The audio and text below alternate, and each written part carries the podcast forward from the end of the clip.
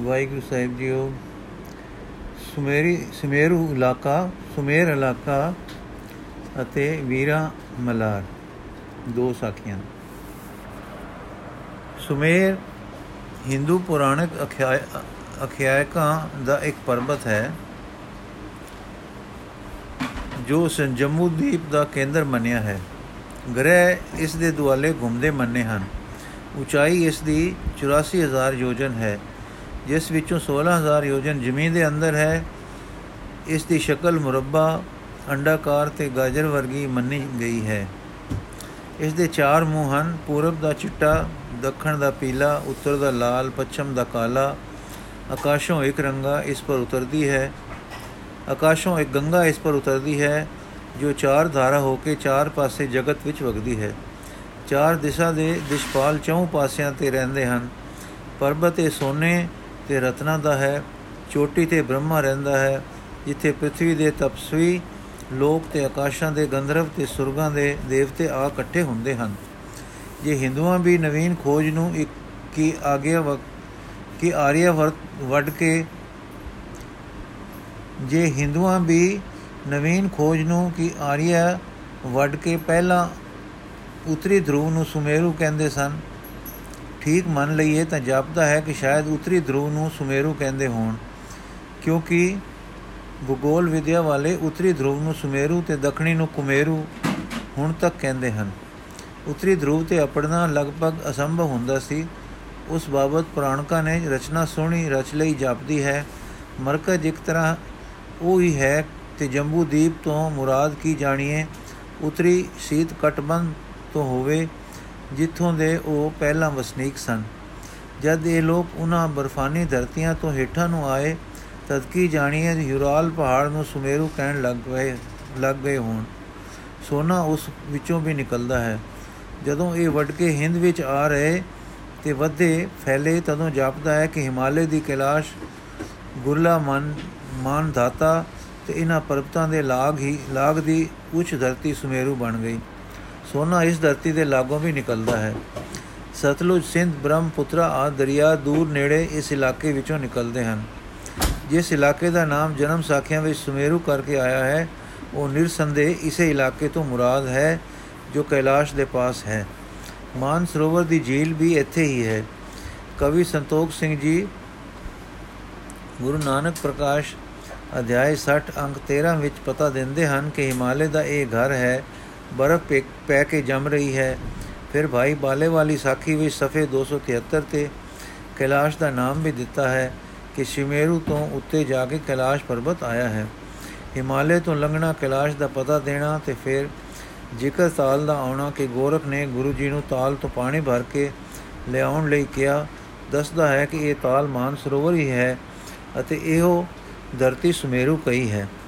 ਜੇ ਪੁਰਾਤਨ ਜਨਮ ਸਾਖੀ ਵੱਲ ਆਓ ਤਾਂ ਵੀ ਇਹੋ ਥਾਂ ਸਹੀ ਹੁੰਦਾ ਹੈ।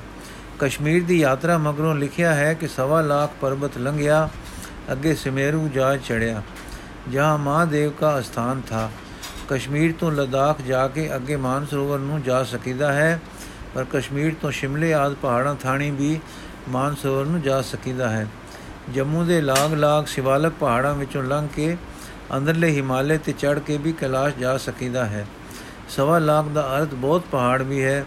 ਪਰ ਸ਼ਿਵਾਲਕ ਪਦ ਪਦ ਜੋ ਅੱਜ ਕੱਲ ਹਿਮਾਲੇ ਦੇ ਬਾਹਰਲੀਆਂ ਪਹਾੜੀਆਂ ਪਬੀਆਂ ਲਈ ਵਰਤਿੰਦਾ ਹੈ ਉਸ ਦੀ ਇੱਕ ਵਿਤਪਤੀ ਸਵਾ ਲੱਖ ਪਰਬਤ ਵੀ ਹੈ। ਸਵਾ ਲੱਖ ਤੋਂ ਸ਼ਿਵਾਲਕ ਬਣ ਗਿਆ ਜਾਪਦਾ ਹੈ। ਤੇ ਕੈਲਾਸ਼ ਮਹਾਦੇਵ ਸ਼ਿਵ ਜੀ ਦਾ ਪਹਾੜ ਮੰਨੀ ਪਰਮੰਨੀ ਗੱਲ ਹੈ। ਫਿਰ ਇਹ ਵੀ ਲਿਖਿਆ ਹੈ ਕਿ ਸਿੱਧਾ ਪਾਣੀ ਭਰ ਲਿਆਉਣ ਵਾਸਤੇ ਡਿੱਬੀ ਦਿੱਤੀ, ਜੇ ਉੱਥੇ ਪਾਣੀ ਦੇ ਡਲ ਦੇ ਪਾਸ ਹੋਣ ਦਾ ਸੂਚਕ ਹੈ।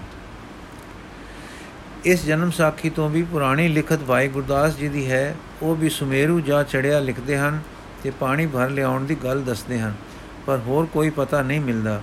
ਪਰ ਭਾਈ ਸਾਹਿਬ ਦੀ ਸ਼ਬਦ, ਜਿੱਤੀ ਸਿੰਧ ਮੰਡਲੀ ਕੀਤੋਸ ਆਪਣਾ ਪੰਥ ਨਿਰਾਲਾ ਇਸ ਦਿਗਬੇਜੇ ਦਾ ਪਤਾ ਜ਼ਰੂਰ ਦਿੰਦੇ ਹਨ। ਤਵਾਰੀ ਖਾਲਸਾ ਵਿੱਚ ਲਿਖਿਆ ਹੈ ਕਿ ਬਦਰੀਨਾਥ ਤੋਂ 8 ਕੋਸ 8-10 ਕੋ ਚੜਦੀ ਵੱਲ 17672 ਫੁੱਟ ਦੀ ਉਚਾਈ ਵਾਲਾ ਸਪਤ ਸਿੰਘ ਪਰਬਤ ਲਗ ਲੰਘ ਕੇ ਅਨੇਕ ਸਾਧੂ ਰਖੀਆਂ ਨਾਲ ਚਰਚਾ ਕਰਦੇ ਹਿਮਾਲੇ ਜਾ ਚੜੇ ਅੱਗੇ ਸਿਰਧਾਰ ਪਰ ਪਰਬਤ ਜਾ ਚੜੇ ਫਿਰ ਗੋਰਖ ਆਦ ਮਿਲੇ। ਅਰਮੋੜੇ ਤੋਂ ਵੀ ਗੜਤੋਂ ਤੋਂ ਅੱਗੇ ਮਾਨਸਰੋਵਰ ਨੂੰ ਰਸਤਾ ਹੈ। ਸਭ ਤੋਂ ਅਖੀਰਲੀ ਸ਼ਹਿ ਮਕਾਲਫ ਦਾ ਲੇਖ ਹੈ। ਉਹ ਲਿਖਦਾ ਹੈ ਕਿ ਸ੍ਰੀ ਗੁਰੂ ਜੀ ਸ਼੍ਰੀਨਗਰ ਤੋਂ ਟੁਰ ਕੇ ਉੱਚੇ ਉੱਚੇ ਪਹਾੜ ਲੰਘ ਕੇ ਸੁਮੇਰ ਤੇ ਆਪਣੇ ਤੇ ਸਿੱਧਾ ਨਾਲ ਚਰਚਾ ਹੋਈ। ਇਹ ਵੀ ਹਿਮਾਲੇ ਦਾ ਹੀ ਪਤਾ ਹੈ। ਅੱਜਕੱਲ ਕਈ ਯਾਤਰੂ ਹਿਮਾਲੇ ਤੇ ਤਿੱਬਤ ਵਾਲੇ ਪਾਸਿਓਂ ਇਸ ਸੁਮੇਰ ਹੋ ਆਏ ਹਨ। ਚੁਨਾਂਚੇ ਸਾਨੂੰ ਇੱਕ ਇੱਕ ਹੋ ਆਏ ਸੱਜਣ ਭਾਈ ਕਸ਼ਮੀਰਾ ਸਿੰਘ ਜੀ ਨੇ ਦੱਸਿਆ ਹੈ ਕਿ ਮਾਨ ਸਰੋਵਰ ਦੇ ਚਾਰ ਪਾਸੇ ਚਾਰ ਗੁਫਾ ਦੇ ਮੰਦਰ ਹਨ, ਜਿਨ੍ਹਾਂ ਵਿੱਚ ਬੁੱਧ ਮਤ ਦੇ ਦੇ ਤੇ ਹੋਰ ਬਜ਼ੁਰਗਾਂ ਦੇ ਪੁਸਤਕ ਤੇ ਬੁੱਧਹੀਨ ਬੁੱਧ ਹਨ। ਇਹਨਾਂ ਵਿੱਚ ਗੁਰੂ ਨਾਨਕ ਦੇਵ ਜੀ ਦੀ ਮੂਰਤੀ ਵੀ ਹੈ। ਇੱਥੇ ਕੋਈ ਖਾਸ ਮੇਲੇ ਨਹੀਂ ਲੱਗਦੇ। ਸਿਆਲੇ ਰਹਿ ਸਕਣਾ ਕਠਨ ਹੈ, ਗਰਮੀਆਂ ਦੇ 4 ਮਹੀਨੇ ਯਾਤਰਾ ਖੁੱਲੀ ਰਹਿੰਦੀ ਹੈ, ਤਿੱਬਤੀ ਲੋਕ ਇਹਨਾਂ ਨੂੰ ਪਵਿੱਤਰ ਤੀਰਥ ਮੰਨਦੇ ਹਨ। ਹਿੰਦੂ ਸਾਧੂ ਵੀ ਸਾਧੂ ਵੀ ਕਈ ਜਾਂਦੇ ਹਨ, ਇਧਰ ਦੇ ਲੋਕਾਂ ਨੂੰ ਕੰਨ ਪਾਟੇ ਜੋਗੀਆਂ ਨਾਲ ਖਾਸ ਵੈਰ ਹੈ। ਇਹ ਗੱਲ ਸਾਡੇ ਸੱਜਣ ਨੇ ਉੱਥੇ ਕਿਸੇ ਕਿਸੇ ਨੇ, ਸੱਜਣ ਨੂੰ ਉੱਥੇ ਕਿਸੇ ਨੇ ਖਾਸ ਦੱਸੀ ਸੀ। ਇਸ ਤੋਂ ਜਾਪਦਾ ਹੈ ਕਿ ਗੁਰੂ ਜੀ ਦੇ ਸਮੇਂ ਜੋਗੀ ਉਰਲੇ, ਪਹਾੜਾਂ, ਗੜਤੋਕ ਆਦ ਇਲਾਕਿਆਂ ਵਿੱਚ ਮਾਨਤਾ ਰੱਖਦੇ ਹੋਣਗੇ ਅਤੇ ਰਹਿੰਦੇ ਹੋਣਗੇ। ਅਰ ਗਰਮੀਆਂ ਵਿੱਚ ਮਾਨ ਸਰੋਵਰ ਜਾਂ ਮਲ ਮਲ ਬੈਠਦੇ ਹੋਣਗੇ ਜਾਂ ਮਾਨ ਸਰੋਵਰ ਦੇ ਗੁਫਾ ਮੰਦਰ ਇਹਨਾਂ ਨੇ ਸਿੱਧੀਆਂ ਕਰਾਮਾਤਾਂ ਤੇ ਡਰਾਵਿਆਂ ਤੇ ਜ਼ੋਰ ਨਾਲ ਬੋਧੀਆਂ ਤੋਂ ਖਸ ਲਏ ਹੋਣਗੇ।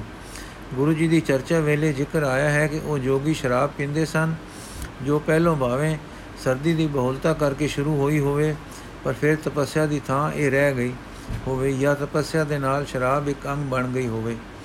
ਭਾਈ ਦੀਦਾਰ ਸਿੰਘ ਜੀ ਜੋ ਸ਼ਿਮਲੇ ਤੇ ਤਿੱਬਤ ਦੀ ਸਰਹੱਦ ਦੇ ਪਹਾੜਾਂ ਵਿੱਚ ਰਹਿ ਆਏ ਹਨ, ਦੱਸਦੇ ਹਨ ਕਿ ਸਰਹੱਦੀ ਤਿੱਬਤ ਦੇ ਗੜਤੋਕ ਦੇ ਇਲਾਕੇ ਵਿੱਚ ਪੂਰੇ ਨਿਸ਼ਾਨ ਗੁਰੂ ਨਾਨਕ ਦੇਵ ਜੀ ਦੇ ਉਧਰ ਜਾਣ ਉਪਦੇਸ਼ ਕਰਨ ਜੀ ਦਾਨ ਦੇਣ ਦੇ ਹੁਣ ਤੱਕ ਮੌਜੂਦ ਹਨ। ਤਿੱਬਤ ਦੇ ਵਿੱਚ ਦੋ ਤਰ੍ਹਾਂ ਦੇ ਲੋਕ ਵਸਦੇ ਹਨ। ਇੱਕ ਮਹਾਤਮਾ ਬੁੱਧ ਦੇ ਪੈਰੋਕਾਰ, ਇਹਨਾਂ ਦਾ ਜਾਪ ਹੈ, ਓਮ ਮਨੀ ਪਦਮੋ, ਪਦਮ ਹੂ। ਇਹ ਲੋਕ ਜਿਸ ਵੇਲੇ ਇਸ ਮੰਤਰ ਦਾ ਜਿੰਨੀ ਵਾਰ ਜਾਪ ਕਰਨਾ ਹੁੰਦਾ ਹੈ, ਕਰ ਲੈਣ ਤਦ ਅੰਤਲੀ ਵਾਰ ਇਸ ਦੇ ਪਿੱਛੇ ਸੀ ਵਧਾ ਦਿੰਦੇ ਹਨ। ਇਹਨਾਂ ਦੇ ਮੰਦਰਾਂ ਵਿੱਚ ਬੁੱਧ ਦੀ ਸਮਾਧੀ ਦੀ ਯੁਵਾ ਅਵਸਥਾ ਦੀਆਂ ਮੂਰਤੀਆਂ ਹੁੰਦੀਆਂ ਹਨ, ਇਹ ਸਿਰ ਨੂੰ ਮੁਨਾਈ ਰੱਖਦੇ ਹਨ। ਦੂਜੇ ਉਹ ਲੋਕ ਜਿਹੜੇ ਇਸ ਮੰਤਰ ਦਾ ਜਾਪ ਕਰਦੇ ਹਨ, ਉਹ ਆਹੂ ਭਦਰਾ ਗੁਰੂ ਪਰਮਾ ਸਿੱਧੀ ਹੂ। ਬਹਾਦਰਾ ਜਾਂ ਭਦਰਾ ਗੁਰੂ ਦੇ ਅਰਥ ਹਨ ਵੱਡਾ ਗੁਰੂ ਸ੍ਰੇਸ਼ਟ ਗੁਰੂ। ਇਹਨਾਂ ਲੋਕਾਂ ਦੇ ਸਿਰ ਤੇ ਕੇਸ ਹੁੰਦੇ ਹਨ ਹੱਥ ਵਿੱਚ ਸਿਪ ਦਾ ਕੜਾ ਪਾਉਂਦੇ ਹਨ ਤੇ ਛੋਟੀ ਜਿਹੀ ਕਿਰਪਾਨ ਵੀ ਆਮ ਤੌਰ ਤੇ ਪਾਸ ਰੱਖਦੇ ਹਨ, ਜਿਸ ਨੂੰ ਇਹ ਕਾਰਦਰ ਕਰੁਦਰ ਕਹਿੰਦੇ ਹਨ। ਇਹਨਾਂ ਲੋਕਾਂ ਦੇ ਮੰਦਰਾਂ ਵਿੱਚ ਗੁਰੂ ਨਾਨਕ ਸਾਹਿਬ ਜੀ ਦੀ ਮੂਰਤੀ ਰੱਖੀ ਹੁੰਦੀ ਹੈ। ਲਿਪਾ ਕਾਨਮ ਪੂਹਾ ਆਦਿਕ ਸਥਾਨਾਂ ਦੀਆਂ ਸੜਕਾਂ ਤੇ ਥੋੜੀ ਥੋੜੀ ਵਾਟ ਪਰ ਸੜਕ ਦੇ ਦੋਨੋਂ ਪਾਸੇ ਗੜਤੋਂਕ ਤੱਕ ਦੋ ਦੋ ਥੰਮ ਖੜੇ ਕਰਕੇ ਸੜਕ ਨੂੰ ਛੜਿਆ ਛਤਿਆ ਗਿਆ ਹੈ ਤੇ ਇਸ ਛੱਤ ਵਿੱਚ ਗੁਰੂ ਨਾਨਕ ਸਾਹਿਬ ਜੀ ਦੀ ਤਸਵੀਰ ਬਣੀ ਹੋਈ ਹੈ। ਇਸ ਤਰ੍ਹਾਂ ਦੀਆਂ ਮੂਰਤਾਂ ਸ਼ਿਮਲੇ ਤੋਂ ਤਿੱਬਤ ਨੂੰ ਜਾਣ ਵਾਲੀ ਸੜਕ ਤੇ ਸ਼ਿਮਲੇ ਤੋਂ 108ਵੇਂ 60ਵੇਂ ਮੀਲ ਤੋਂ ਸ਼ੁਰੂ ਹੋ ਜਾਂਦੀਆਂ ਹਨ। ਸ਼ਹਿਰ ਲਿਪਾ ਦਾ ਦੇਵੀ ਰਾਮ ਨਾਮ ਦਾ ਲਾਂਬਾ ਆਪਣੇ ਸਮੇਂ ਵਿੱਚ ਇੱਕ ਬੜਾ ਵਿਦਵਾਨ ਤੇ ਤੇਜਸਵੀ ਹੋਇਆ ਹੈ। ਇੱਕ ਵੇਰ ਕਾਨਮ ਦਾ ਤਰਾਵਕੀ ਨਾਮੇ ਲਾਂਬਾ ਤੇ ਕੁਝ ਹੋਰ ਲਾਂਬੇ ਆਏ। ਇਹ ਸਾਰੇ ਇਕੱਠੇ ਹੋਏ ਹੋਏ ਸਨ ਕਿ ਇਹਨਾਂ ਤੇ ਪ੍ਰਸ਼ਨ ਕੀਤਾ ਗਿਆ ਕਿ ਭਦਰਾ ਗੁਰੂ ਕੌਣ ਹੈ? ਜਿਸ ਦੀ ਤੁਸੀਂ ਪੁਸਤਸ ਕਰਦੇ ਹੋ। ਉਹਨਾਂ ਸਾਰਿਆਂ ਨੇ ਦੇਵੀ ਰਾਮ ਵੱਲ ਵੇਖਿਆ ਤੇ ਉੱਤਰ ਦੇਣ ਲਈ ਕਿਹਾ। ਦੇਵੀ ਰਾਮ ਨੇ ਉੱਤਰ ਵਿੱਚ ਦੱਸਿਆ ਕਿ ਭਦਰਾ ਗੁਰੂ ਪੰਜਾਬ ਵਿੱਚ ਹੋਇਆ ਹੈ। ਦੇਵੀ ਰਾਮ ਤੋਂ ਪੁੱਛਿਆ ਗਿਆ ਕਿ ਉਹਦਾ ਨਾਮ ਕੀ ਹੈ? ਤਦ ਉਸਨੇ ਕਿਹਾ, ਗੁਰੂ, ਗੁਰੂਪਤੀ ਹੈ ਤੇ ਅਸੀਂ ਉਹਦੀਆਂ ਚੇਰੀਆਂ ਹਾਂ। ਪੰਜਾਬ ਵਿੱਚ ਕੋਈ ਇਸਤਰੀ ਆਪਣੇ ਪਤੀ ਦਾ ਨਾਮ ਨਹੀਂ ਲੈਂਦੀ ਸੋ ਅਸੀਂ ਗੁਰੂ ਦਾ ਨਾਮ ਕਿਸੇ ਤਰ੍ਹਾਂ, ਕਿਸ ਤਰ੍ਹਾਂ ਲੈ ਸਕਦੇ ਹਾਂ? ਫਿਰ ਪੁੱਛਿਆ ਗਿਆ ਕਿ ਆਖਰ ਕੁਝ ਪਤਾ ਦੱਸੋ ਕਿ ਤੁਹਾਡਾ ਗੁਰੂ ਕਿਹੜਾ ਹੈ? ਤਾਂ ਦੇਵੀ ਰਾਮ ਲਾਮਾ ਨੇ ਕਿਹਾ ਕਿ ਸਾਡਾ ਬਦਰਾ ਗੁਰੂ ਉਹ ਹੈ ਜਿਸ ਨੇ ਮੱਕਾ ਫੇਰਿਆ, ਜਿਸ ਨੇ ਰੇਠੇ ਮੀੜੇ ਮਿੱਠੇ ਕੀਤੇ, ਜਿਸ ਸਿੱਧਾ ਨਾਲ ਗੋਸ਼ਟ ਕਰਕੇ ਉਹਨਾਂ ਤੇ ਵਿਜੇ ਪਾਈ, ਜਿਸ ਨੇ 10 ਜਾਮੇ ਧਾਰੇ, ਸ੍ਰੀ ਅੰਮ੍ਰਿਤਸਰ ਵਿੱਚ ਹਰਮੰਦਰ ਰਚਿਆ, ਸ੍ਰੀ ਗੁਰੂ ਗ੍ਰੰਥ ਸਾਹਿਬ ਬਣਾਇਆ 6ਵੇਂ ਜਾਮੇ ਜੰਗ ਕੀਤੇ ਤੇ 10ਵੇਂ ਜਾਮੇ ਸਿੰਘ ਸਜਾਏ। ਦੇਵੀ ਰਾਮ ਲਾਂਬੇ ਤੋਂ ਪੁੱਛਿਆ ਗਿਆ ਕਿ ਬਦਰਾ ਗੁਰੂ ਤੇ 10 10 ਜਾਮਿਆਂ ਵਿੱਚ ਅਵਤਰਨ ਦਾ ਹਾਲ ਤੁਸੀਂ ਸਿੱਖਾਂ ਦੀ ਤਵਾਰੀਖ ਤੋਂ ਪੜਿਆ ਹੈ? ਉੱਤਰ ਵਿੱਚ ਦੇਵੀ ਰਾਮ ਨੇ ਕਿਹਾ ਕਿ ਤਿੱਬਤ ਦੀ ਭਾਸ਼ਾ ਵਿੱਚ, ਇਸੇ ਦੇਸ਼ ਵਿੱਚ ਲਿਪੀ ਵਿੱਚ ਬੋਝ ਪੱਤਰਾਂ ਤੇ ਲਿਖਿਆ ਇੱਕ ਗਾਰ ਦੇ ਵਿੱਚੋਂ ਪ੍ਰਾਚੀਨ ਇਤਿਹਾਸ ਸਾਡੇ ਮੁਲਕ ਮਿਲਿਆ ਹੈ। ਮੈਂ ਇਹ ਹਾਲ ਉਹਦੇ ਵਿੱਚੋਂ ਪੜ੍ਹੇ ਹਨ। ਇਹਨਾਂ ਲੋਕਾਂ ਦੇ ਸ਼੍ਰੀ ਅੰਮ੍ਰਿਤਸਰ ਸਾਹਿਬ ਅਤੇ ਰਵਾਲਸਰ ਤੀਰਥ ਤੇ ਬੜੀ ਸ਼ਰਧਾ ਹੈ। ਜਿੱਥੇ ਇਹ ਭਾਵਨਾ ਨਾਲ ਆਉਂਦੇ ਤੇ ਸਸ਼ਟਾਂਗ ਡਡਵੰਤ ਪ੍ਰਣਾਮ ਕਰਦੇ ਹੋਏ ਪ੍ਰਕਰਮਾ ਕਰਦੇ ਹਨ। ਇਹ ਨਜ਼ਾਰਾ ਸ੍ਰੀ ਦਰਬਾਰ ਸਾਹਿਬ ਜੀ ਵਿੱਚ ਕਈ ਵੇਰ ਲੋਕਾਂ ਨੇ ਅੱਖੀਂ ਡਿੱਠਾ ਹੈ ਤੇ ਹਰ ਸਾਲ ਦੇਖਿੰਦਾ ਹੈ। ਲਿਪਾ ਦੇ ਮੰਦਰ ਵਿੱਚ ਇੱਕ ਤਮਾਕੂ ਪੀਣ ਵਾਲਾ ਮਨੁੱਖ ਫੜ ਗਿਆ, ਵੜ ਗਿਆ। ਲਾਂਬੇ ਨੂੰ ਜਦ ਇਸ ਗੱਲ ਦਾ ਪਤਾ ਲੱਗਾ, ਤਦ 48 ਘੰਟੇ ਉਸ ਮੰਦਰ ਨੂੰ ਅੰਦਰੋਂ ਚੱਪਾ ਚੱਪਾ ਥਾਂ ਤੇ ਧੋਂਦੇ ਰਹੇ ਤੇ ਸੈਂਕੜੇ ਆਦਮੀ ਉਹ ਆਹੂ ਬਦਰਾ ਬਹਾਦਰਾ ਗੁਰੂ ਪਰਮਾ ਸਿੱਧੀ ਹੂੰ ਦਾ ਜਾਪ ਕਰਦੇ ਰਹੇ। ਇਹਨਾਂ ਲੋਕਾਂ ਦੀ ਤਿੱਬਤ ਵਿੱਚ ਚੋਖੀ ਵਸੋਂ ਹੈ। ਬੁੱਧ ਦੇ ਮੰਦਰਾਂ ਦੀ ਇਹ ਪੂਜਾ ਨਹੀਂ ਕਰਦੇ। ਕਿੰਤੂ ਬੋਧੀ ਇਹਨਾਂ ਦੇ ਮੰਦਰਾਂ ਦੀ ਪੂਜਾ ਆਪਣੇ ਇਸ਼ਟਵਤ ਕਰਦੇ ਹਨ। ਇਸ ਇਲਾਕੇ ਵਿੱਚ ਰਾਮਚੰਦਰ ਆਦਿਕ ਦੇਵਤਿਆਂ ਦੀ ਪੂਜਾ ਵੀ ਹੁੰਦੀ ਹੈ ਤੇ ਹਰ ਪਿੰਡ ਦਾ ਲਗਭਗ ਦੇਵਤਾ ਵੱਖਰਾ ਹੁੰਦਾ ਹੈ। ਦੇਵੀ ਰਾਮ ਤੋਂ ਪੁੱਛਣ ਤੇ ਉਸਨੇ ਦੱਸਿਆ ਕਿ ਰਾਮਚੰਦਰ ਆਦਿਕ ਦੇਵ ਮੰਡਲ ਦੇ ਹਨ। ਮਹਾਤਮਾ ਬੁੱਧ ਮੁਕਤ ਹੈ, ਇਸ ਕਰਕੇ ਇਹਨਾਂ ਵਿੱਚੋਂ ਮਹਾਤਮਾ ਬੁੱਧ ਉੱਚਾ ਹੈ। ਕਿੰਤੂ ਭਦਰਾ ਗੁਰੂ ਮੁਕਤੀ ਦਾਤਾ ਹੈ, ਬੁੱਧ ਮੁਕਤੀ ਲੈਣ ਵਾਲਾ, ਇਸ ਕਰਕੇ ਉਹ ਬੁੱਧ ਜੀ ਤੋਂ ਬਹੁਤ ਉੱਚਾ ਹੈ। ਇਹ ਗੱਲ ਵੀ ਦੱਸਦੇ ਹਨ ਕਿ ਕੰਨ ਪਾਟਿਆਂ ਜੋਗੀਆਂ ਤੋਂ ਇਹ ਲੋਕ ਘೃਣਾ ਕਰਦੇ ਹਨ। ਜਾਪਦਾ ਹੈ ਕਿ ਉਹਨਾਂ ਦੇ ਹੱਥੋਂ ਗੁਰੂ ਜੀ ਵੇਲੇ ਇਹ ਲੋਕ ਤੰਗ ਸਨ ਤੇ ਸਤਿਗੁਰੂ ਜੀ ਦੀ ਉਹਨਾਂ ਪਰ ਵਿਜੇ ਪਾਉਣ ਤੇ ਉਹਨਾਂ ਦਾ ਸਤਕਾਰ ਤੇ ਭੈ ਇਹਨਾਂ ਦੇ ਦਿਲੋਂ ਟੁੱਟ ਗਿਆ। ਉਹਨਾਂ ਦੀ ਸ਼ਰਾਬ ਨੋਸ਼ੀ ਆਦ ਮਾੜੇ ਕੰਮਾਂ ਤੋਂ ਘਿਰਣਾ ਹੋ ਗਈ। ਉਹ ਲੋਕ ਗੁਰੂ ਜੀ ਦੇ ਉਪਾਸਕ ਹੋ ਗਏ ਤੇ ਸਿੱਧ ਉੱਥੋਂ ਹੇਠਾਂ ਆ ਗਏ। ਸ੍ਰੀ ਗੁਰੂ ਨਾਨਕ ਪ੍ਰਕਾਸ਼ ਉਤਰਾਧਤ ਵਿੱਚ ਵੀ ਕਈ ਥਾਈਂ ਗੋਰਖ ਆਦ ਉਹ ਸਿੱਧ ਫਿਰ ਫਿਰ ਹਿੰਦ ਦੇ ਮੈਦਾਨਾਂ ਵਿੱਚ ਗੁਰੂ ਜੀ ਨੂੰ ਮਿਲਦੇ ਦੱਸੇ ਹਨ। ਸੋ ਸਾਰੀ ਖੋਜ ਪੜਤਾਲ ਇਹ ਦੱਸਦੀ ਹੈ ਕਿ ਗੁਰੂ ਜੀ ਨੇ ਹਿਮਾਲਿਆ ਤੇ ਤਿੱਬਤ ਦੇ ਦੁਰਗਤ ਥਾਈਂ ਫਿਰ ਫਿਰ ਕੇ ਸਤਨਾਮ ਦਾ ਛਤਰ ਜਲਾਇਆ ਹੈ। ਸ਼ੋਕ ਹੈ ਕਿ ਉਹਨਾਂ ਦੀ ਸੰਪਰਦਾਇ ਨੇ ਸਾਰੇ ਇਲਾਕੇ ਆਪਣੇ ਪ੍ਰਚਾਰ ਦੀ ਅਣਹੋਂਦ ਨਾਲ ਸਮੇਂ ਦੇ ਹੱਥਾਂ ਵਿੱਚ ਸਪੁਰਦ ਕਰ ਛੱਡੇ ਹਨ, ਜੋ ਦਿਨੋਂ ਦਿਨ ਵਿਗੜਦੇ ਜਾ ਰਹੇ ਹਨ। ਸੂਚਨਾ, ਤੀਸਰੀ ਉਦਾਸੀ ਮੁਕਾ ਕੇ ਫਿਰ ਕਰਤਾਰਪੁਰ ਆ ਟਿੱਕੇ ਇੱਥੇ ਬੈਠ ਕੇ ਘਰ ਆਇਆਂ ਦਾ ਉਧਾਰ ਕੀਤਾ। ਕਈ ਕੋਤਕ ਹੋਏ, ਕਈ ਸਾਖੀਆਂ ਵਰਤੀਆਂ। ਇੱਕ ਪ੍ਰਸੰਗ ਵੀਰਾ ਮਲਾਰ ਦਾ ਹੈ, ਜੋ ਇਸ ਸਮੇਂ ਹੋਇਆ ਜਾਪਦਾ ਹੈ। ਵੀਰਾ ਮਲਾਰ, ਮਰਦਾਨਾ, ਸਿਹੋਂ ਦੇਖ ਸੋਹਣੇ ਸਾਈ ਨਾਲ ਰੰਗ ਰਤੜੇ ਨੈਣ ਖੋਲੇ ਹਨ। ਗੁਰੂ ਜੀਓ ਨੇ ਤੇ ਰੰਗ ਮੱਥੇ ਤੇ ਉਪਕਾਰ ਦਾ ਹੈ। ਅੱਜ ਕਿਸੇ ਨੂੰ ਤਾਰਨ ਦਾ ਫੁਰਨਾ ਸਹੀ ਹੁੰਦਾ ਹੈ। ਸਿਹੋਂ ਲੱਗਦਾ ਤਾਂ ਐਵੇਂ ਹੀ ਹੈ। ਦੂਰ ਦੂਰ ਆ ਜਾਂਦੇ ਹਨ ਦਾਤਾ ਜੀ। ਜਿਵੇਂ ਲੱਭਦੇ ਹਨ ਆਪ ਕਿਸੇ ਨੂੰ। ਮਰਦਾਨਾ, ਹਾਂ, ਕਈ ਰੰਗ ਹਨ ਦਾਤੇ ਗੁਰੂ ਦੇ। ਇੱਕ ਤਾਂ ਗੁਰੂ ਜੀ ਤਾਰਦੇ ਹਨ, ਜਗਤ ਨੂੰ ਖੁੱਲਾ ਛੱਟਾ ਦੇ ਕੇ, ਪਰ ਵਿੱਚ ਵਿੱਚ ਤਾਰਦੇ ਹਨ ਲਬ ਲਬ ਕੇ ਲੱਗਿਆ ਹੋਇਆਂ ਨੂੰ। ਕਦੇ ਕਦੇ ਤਾਰਦੇ ਹਨ ਛੋਟੀ ਦੇ ਫਕੀਰਾਂ ਨੂੰ, ਜੋ ਸਮਝਦੇ ਹਨ ਕਿ ਅਸੀਂ ਸਿਖਰੇ ਆ ਗਏ ਹਾਂ, ਪਰ ਹੁੰਦੇ ਹਨ ਕਿਸੇ ਇੱਕ ਅੱਧੇ ਅਟਕਾਰੇ ਵਿੱਚ। ਉਹਨਾਂ ਨੂੰ ਤਾਰਦੇ ਹਨ ਅਟਕੀ ਗੰਢ ਖੋਲ ਕੇ, ਕਦੇ ਤਾਰਦੇ ਹਨ ਵੱਡੇ ਗਦੀਆਂ ਵਾਲਿਆਂ ਨੂੰ ਜੋ ਕਿਸੇ ਹਠਾ ਗ੍ਰਹਿ ਤਸਬ ਦਾ ਕੋਈ ਅੰਗ ਲੈ ਕੇ ਇੱਕ ਨਜ਼ਰ ਨਹੀਂ ਵੇਖਦੇ, ਰੱਬ ਦੀ ਸਾਜੀ ਹੋਈ ਨੂੰ। ਹੱਸ ਕੇ, ਡਾਢੇ ਕੋਤਕਾਰ ਹਨ ਗੁਰੂ ਜੀ। ਇੱਕ ਵੇਰ ਠੱਗਾ ਧਾੜਵੀਆਂ ਮਾਨਸ ਖਾਣਿਆਂ ਦੋਚਾਰੀਆਂ ਨੂੰ ਜਾ ਸਾਧਦੇ ਹਨ ਤੇ ਰੱਬ ਦੇ ਰਸਤੇ ਲਾ ਲਾ ਦਿੰਦੇ ਹਨ। ਕਈ ਵੇਰ ਠੱਗਾ ਧਾੜਵੀਆਂ ਮਾਨਸ ਖਾਣਿਆਂ ਗੁਰਦੁਆਚਾਰਿਆਂ ਨੂੰ ਜਾ ਸਾਧਦੇ ਹਨ ਤੇ ਰੱਬ ਦੇ ਰਸਤੇ ਲਾ ਦਿੰਦੇ ਹਨ। ਜਾਂ ਤਾਂ ਕਰਤਾ ਪੁਰਖ ਹੈ ਜਿਸ ਦੇ ਬਾਣੇ ਦੇ ਰੋਹ ਦਾ ਪਤਾ ਨਹੀਂ ਜਾਂ ਗੁਰੂ ਬਾਬਾ ਹੈ, ਜਿਸ ਦਾ ਪਤਾ ਨਹੀਂ ਲੱਗਦਾ ਕਿ ਅੱਜ ਕੀ ਕੋਤਕ ਕਰੇਗਾ। ਦੇਖੋ, ਅੱਜ ਤੜਕਸਾਰ ਦੇ ਜੁੜੇ ਬੈਠੇ ਹਨ। ਹੁਣ ਨੈਣ ਖੋਲੇ ਨੇ, ਪਰ ਚਿਹਰੇ ਤੇ ਉਪਕਾਰ ਦੇ ਰਾਹੇ ਪੈਣ ਦਾ, ਪੈਣ ਦੇ ਨਿਸ਼ਾਨ ਫਿਰ ਰਹੇ ਹਨ। ਇਹਨਾਂ ਨੂੰ ਗੁਰੂ ਜੀ ਬੋਲੇ, ਚਲੋ ਭਾਈ ਚਲਿਏ, ਤਿਆਰੀ ਕਰੋ। ਪਾਤਸ਼ਾਹ ਮਰਦਾਨਾ ਮਰਦਾਨਾ ਪਾਤਸ਼ਾਹ ਕਿੱਧਰ ਦੀ? ਗੁਰੂ ਜੀ, ਚਲੋ ਭਾਈ ਚਲਿਏ। ਸਫ਼ਰ ਵਿੱਚ ਤਾਂ ਹਾਂ ਹੀ ਨੇੜੇ ਇੱਕ ਪਿੰਡ ਹੈ, ਉੱਥੇ ਇੱਕ ਲੱਗਾ ਹੋਇਆ ਬੰਦਾ ਹੈ, ਪਰ ਸੰਸੇ ਵਿੱਚ ਹੈ। ਸੰਸਾ ਹਟਾ ਦਈਏ ਤਾਂ ਅਟਕੀ ਨਦੀ ਬਨ ਟੁੱਟਣ ਨਾਲ ਠਾਠਾ ਮਾਰਦੀ ਅੱਗੇ ਨੂੰ ਟੁਰ ਪਵੇ। ਇਹ ਆ ਗਿਆ ਪਾ ਕੇ ਥੋੜੇ ਚਿਰ ਵਿੱਚ ਹੀ ਟੁਰ ਪਏ ਜਾਂ ਉੱਥੇ ਪਹੁੰਚੇ ਜਿੱਥੇ ਜਾਣਾ ਸੀ ਤਾਂ ਕਿਸੇ ਤੋਂ ਪੁੱਛਿਆ, ਭਾਈ, ਕਿੱਥੇ ਹੈ ਵਾੜੀ ਵੀਰਾ ਮਲਾਰ ਦੀ? ਕਿਸੇ ਨੇ ਕਿਹਾ, ਜਰਾ ਕੋ ਅਗੇਰੇ, ਇਸੇ ਲਈ ਉੱਤੇ ਖੱਬੇ ਹੱਥ ਹੈ। ਸੋ ਉੱਥੇ ਪਹੁੰਚੇ, ਖਿੜਕਾ ਫੇਰ ਕੇ ਵਾੜੀ ਦੇ ਅੰਦਰ ਜਾ ਵੜੇ। ਅੱਗੇ ਵੀਰਾ ਮਲਾਰ ਬੈਠਾ ਸੀ, ਕਿਸੇ ਆਰੇ ਲੱਗਾ। ਦੇਖ ਕੇ ਉੱਠ ਖਲਾ ਹੋਇਆ ਤੇ ਦੋਏ ਹੱਥ ਜੋੜ ਕੇ ਸਿਰ ਨਿਵਾ ਕੇ ਕਹਿਣ ਲੱਗਾ, ਸਲਾਮਾ ਲੋਕ ਸਲਾਮਾ ਲੇਕ ਤਾਂ ਗੁਰੂ ਬਾਬੇ ਕਿਹਾ, ਭਲਾ ਹੋਵੇ ਫੇਰ ਛੇਤੀ ਨਾਲ ਮੰਝਾ ਡਾ ਕੇ ਉੱਤੇ ਆਪਣੀ ਚਾਦਰ ਵਿਛਾ ਦਿੱਤੀ ਤੇ ਆਖਣ ਲੱਗਾ, ਆਓ ਜਿਉ ਆਇਆ ਨੂੰ, ਬੈਠੋ। ਗੁਰੂ ਬਾਬਾ ਜੀ ਬਹਿ ਗਏ ਅਤੇ ਸਾਹਮਣੇ ਵਿਛਾਈ ਫੂੜੀ ਉੱਤੇ ਬਹਿ ਗਏ ਮਲਾਰ ਤੇ ਗੁਰੂ ਜੀ ਦੇ ਨਾਲ ਦੋ ਸਿੱਖ। ਸ੍ਰੀ ਗੁਰੂ ਜੀ ਵੀਰਾ ਦੇ ਗੱਲਾਂ, ਕੀ ਹਾਲ ਏ ਤੇਰੇ ਜੁਰਦ, ਤੇਰੇ ਜੋਧ ਤਕਵੇ ਦਾ?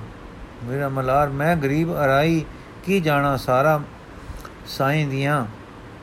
ਮਰਦਾਨਾ ਭਾਈ, ਦੇ ਦਿਲ ਦੀਆਂ ਦੋ ਚਾਰ ਤੇ ਲੈ ਦਿਲਾਂ ਦੇ ਮਾਲਕ ਦੀ ਕੋਈ ਇੱਕ ਅਦ ਸਾਰ ਦੀ ਜੋ ਲੱਗ ਜਾਏ ਕਾਨੀ ਕਾਰੀ ਹੋ ਕੇ।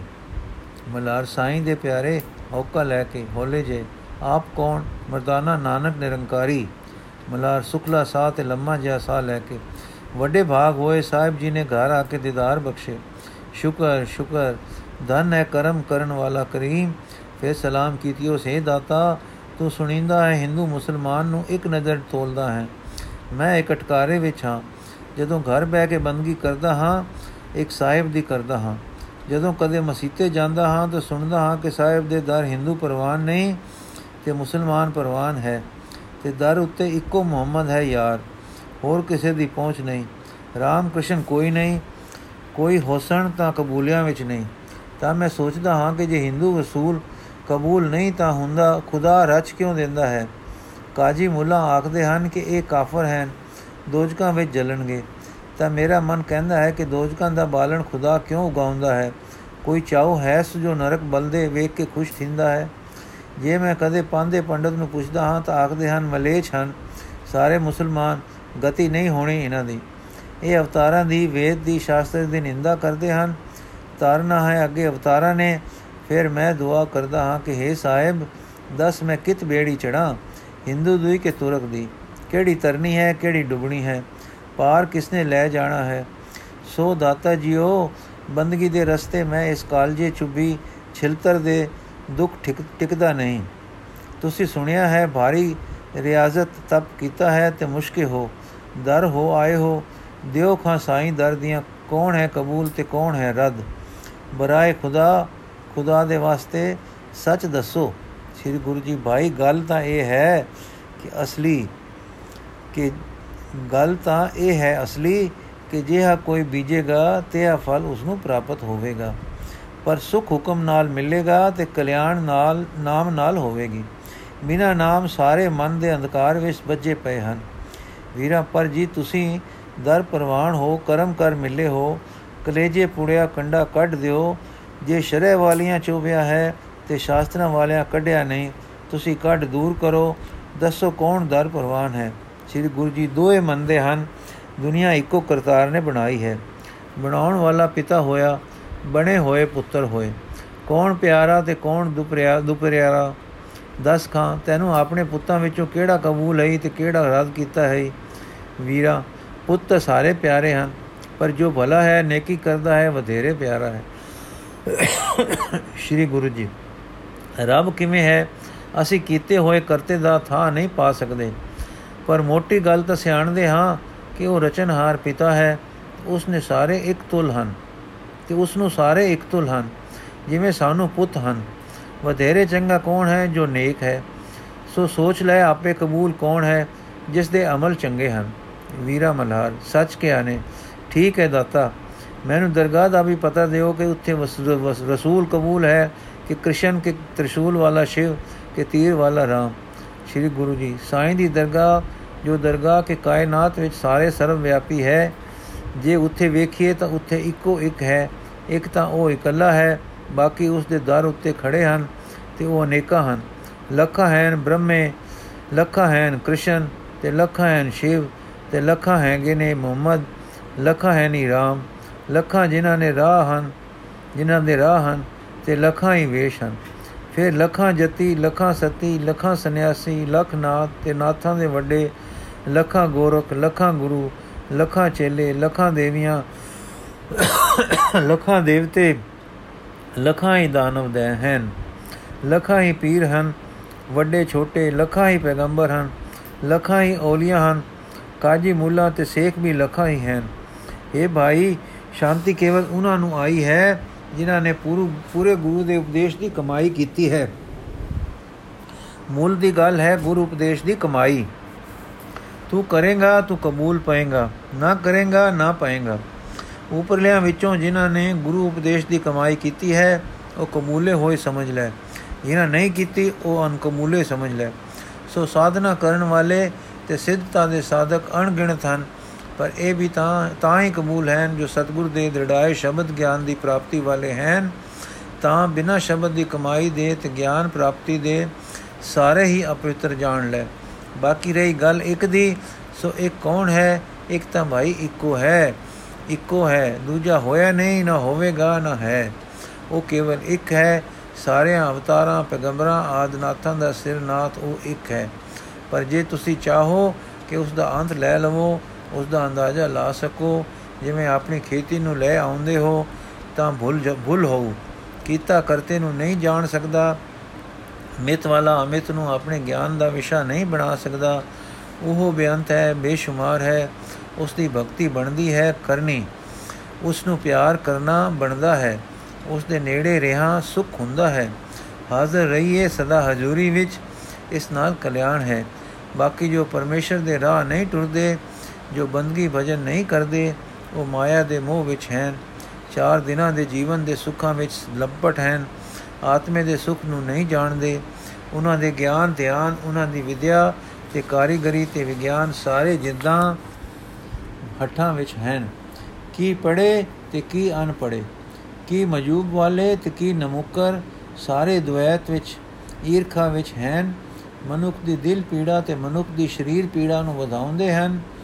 ਉਹ ਵਿਦਿਆ ਕਿਸ ਅਰਥ ਜਿਸ ਦਾ ਫਲ ਜਗਤ ਦਾ ਦੁੱਖ ਵਧਾਉਣਾ ਹੈ ਤੇ ਦੁੱਖ ਹਰਨਾ ਨਹੀਂ।